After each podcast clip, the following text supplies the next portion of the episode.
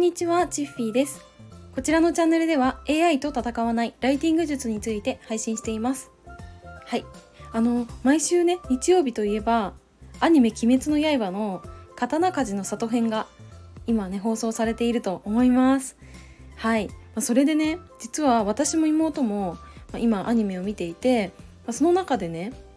ペイヨンさんっていう YouTube をやられている方にめちゃくちゃハマってしまいまして、まあ、それでね、まあ、そのペイヨンさんってかなり有名な YouTuber なのでご存知の方も多いと思うんですけど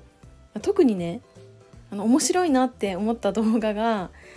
柱の名前の漢字が読めないっていう動画なんですね。でこれ一番最初にね見るとめちゃくちゃ笑えるので是非ね見てみてほしいなって思います。はいということでちょっと前置きが長くなっちゃったんですけど今日は私がサービス提供をしてみて感じたことについて話したいと思います。はいで私は2020年の6月7日にウェブライターを始めました。なので明日で丸3年が経ちます。はい、まあ、それでこれまではねプレイヤーとしてライターとして走ってきたわけなんですけど実は半年ぐらい前からかな文章に関わるサービスをいくつか提供してきました。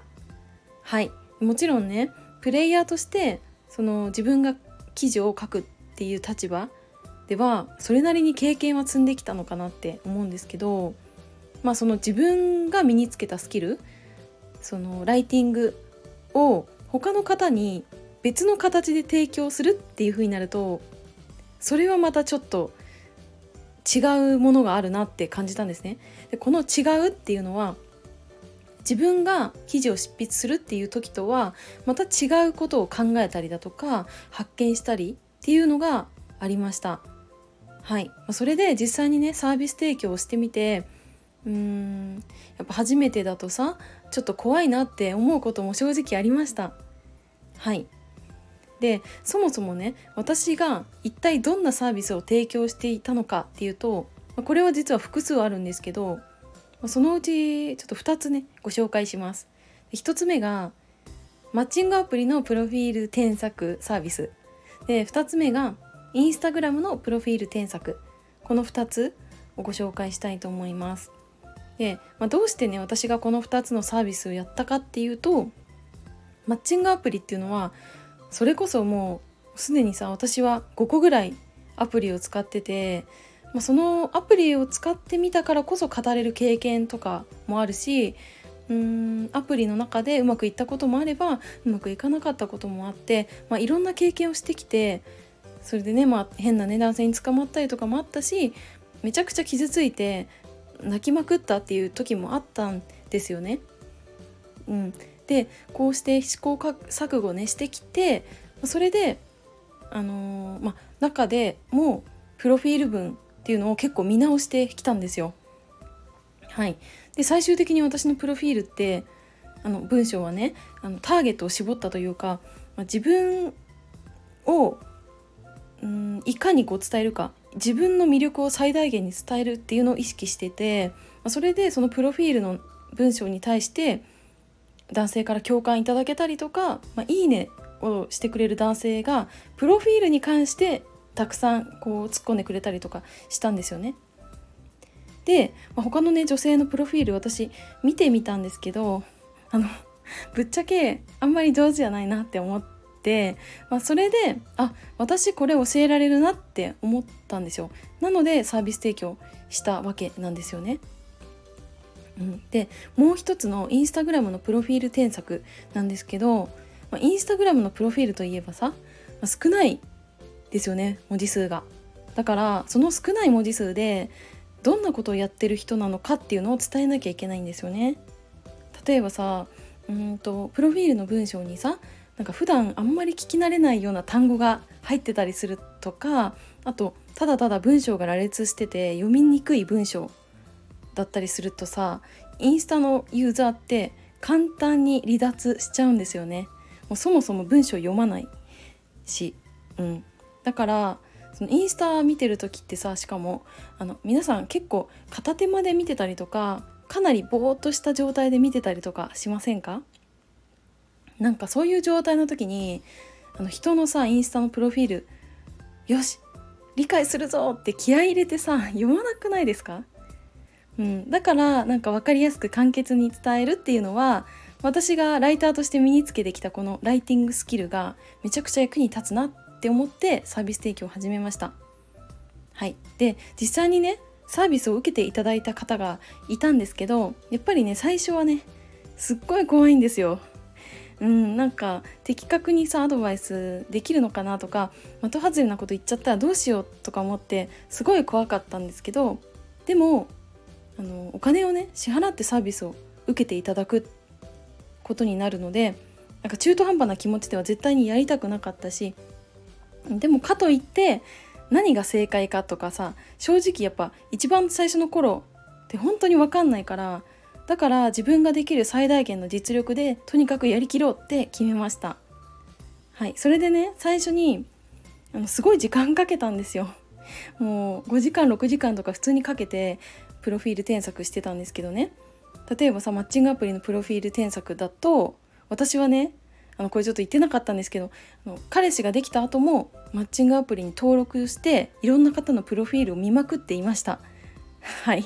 であこの人のここいいなとかここ直したらもっといいのになっていうところを見つけてそれをねすごい研究してたんですよね。うん、で自分自身のさマッチングアプリの使用経験っていうのも役に立つとは思うんだけどなんか私の経験だけじゃなくてもっとさいくつも正解パターンってあると思ったから、うん、だから、うん、いいねがね多い人ってどういうプロフィール書いてるのかなって見てみたりとかそういった、うんまあ、他の方を見て研究をね進めてました。はい、なので最終的にはそういったね私の経験とか私が他の方を第三者目線で見てみた時にあここいいとかここもっとこうした方がいいなっていうのをあのサービスを購入してくださった方にお伝えできたんですね。はい、そしたらあの最後に すっごい感謝してくれて前向きな気持ちもね教えてくれて、まあ、それで本当に私はこのサービスやってよかったなって思ったんですね。はい、でさらにもう一つのインスタグラムのプロフィール添削なんですけど、まあ、これは私のインスタのプロフィールもねこれまで何度も何度もあの変わってきてるんですね。うん、それは、まあ、自分の考えが変わったとかもあるし自分のなんだろうなこう、うん、方向性がちょっと変わったかなっていう時に変えてたんですよプロフィールの文章も。でその時にやっぱり自分のアカウントを見るメリットって何なのかなとかプロフィールの文章を読んでハテナが一つも浮かばないような工夫ってどうすればいいんだろうっていうのをすごい心がけてきたんですよね。うん、あとね私あのちょっとしたなんか癖というか普段からよくやってることなんですけどインスタで他の方のプロフィール見てると結構ねあここ直した方がもっといいんじゃないかなとかこの言葉こういう風に書き換えたらもっと分かりやすくなるんじゃないかなっていうのを頭の中で勝手にやこう添削みたいなのをしちゃうんですよ。はい、うん、というのもさやっぱりプロフィールってさ自分のことになるとさ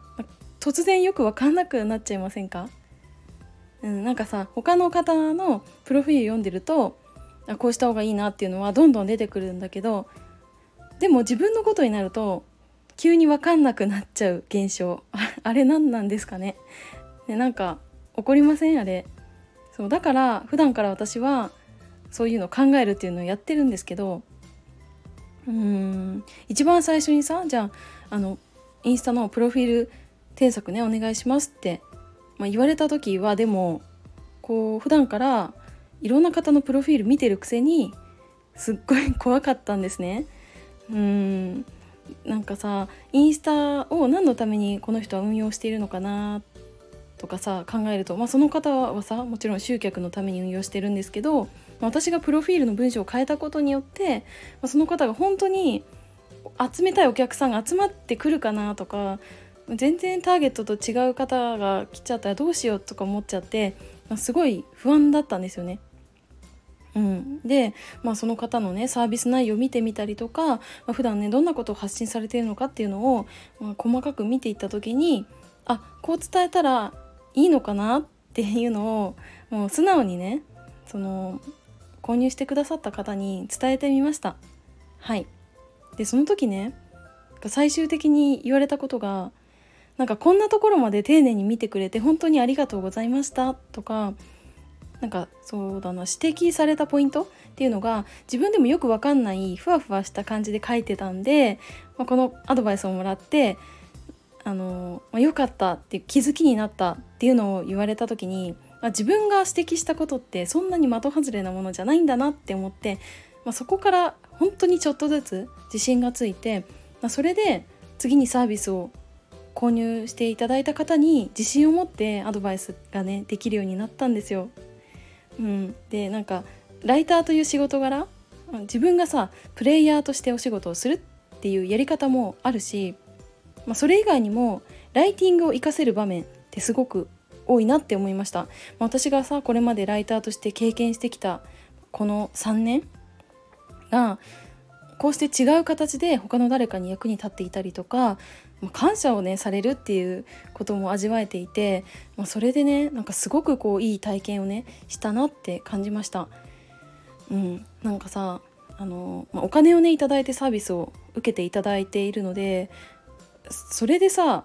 あの自分お金をもらう側じゃないですか。でもそうしてサービスを提供したことで自分の自信がついていくとか自己肯定感がねこうめきめき上がっていくっていうのを感じていてまあ、それがうんなんか今自分が持ってるライティングスキルを他のことでサービスとして提供してみて本当に良かったって思うあのきっかけに、ね、なりました。はいということで今回は私がライティングスキルを他のサービスに生かしてみて良かったって思ったことについて語ってみました。これはちょっと記録として残しておきたいって思ったんでちょっと長いんですがあのここまでね最後までお付き合いいただいてありがとうございました。バイバーイ。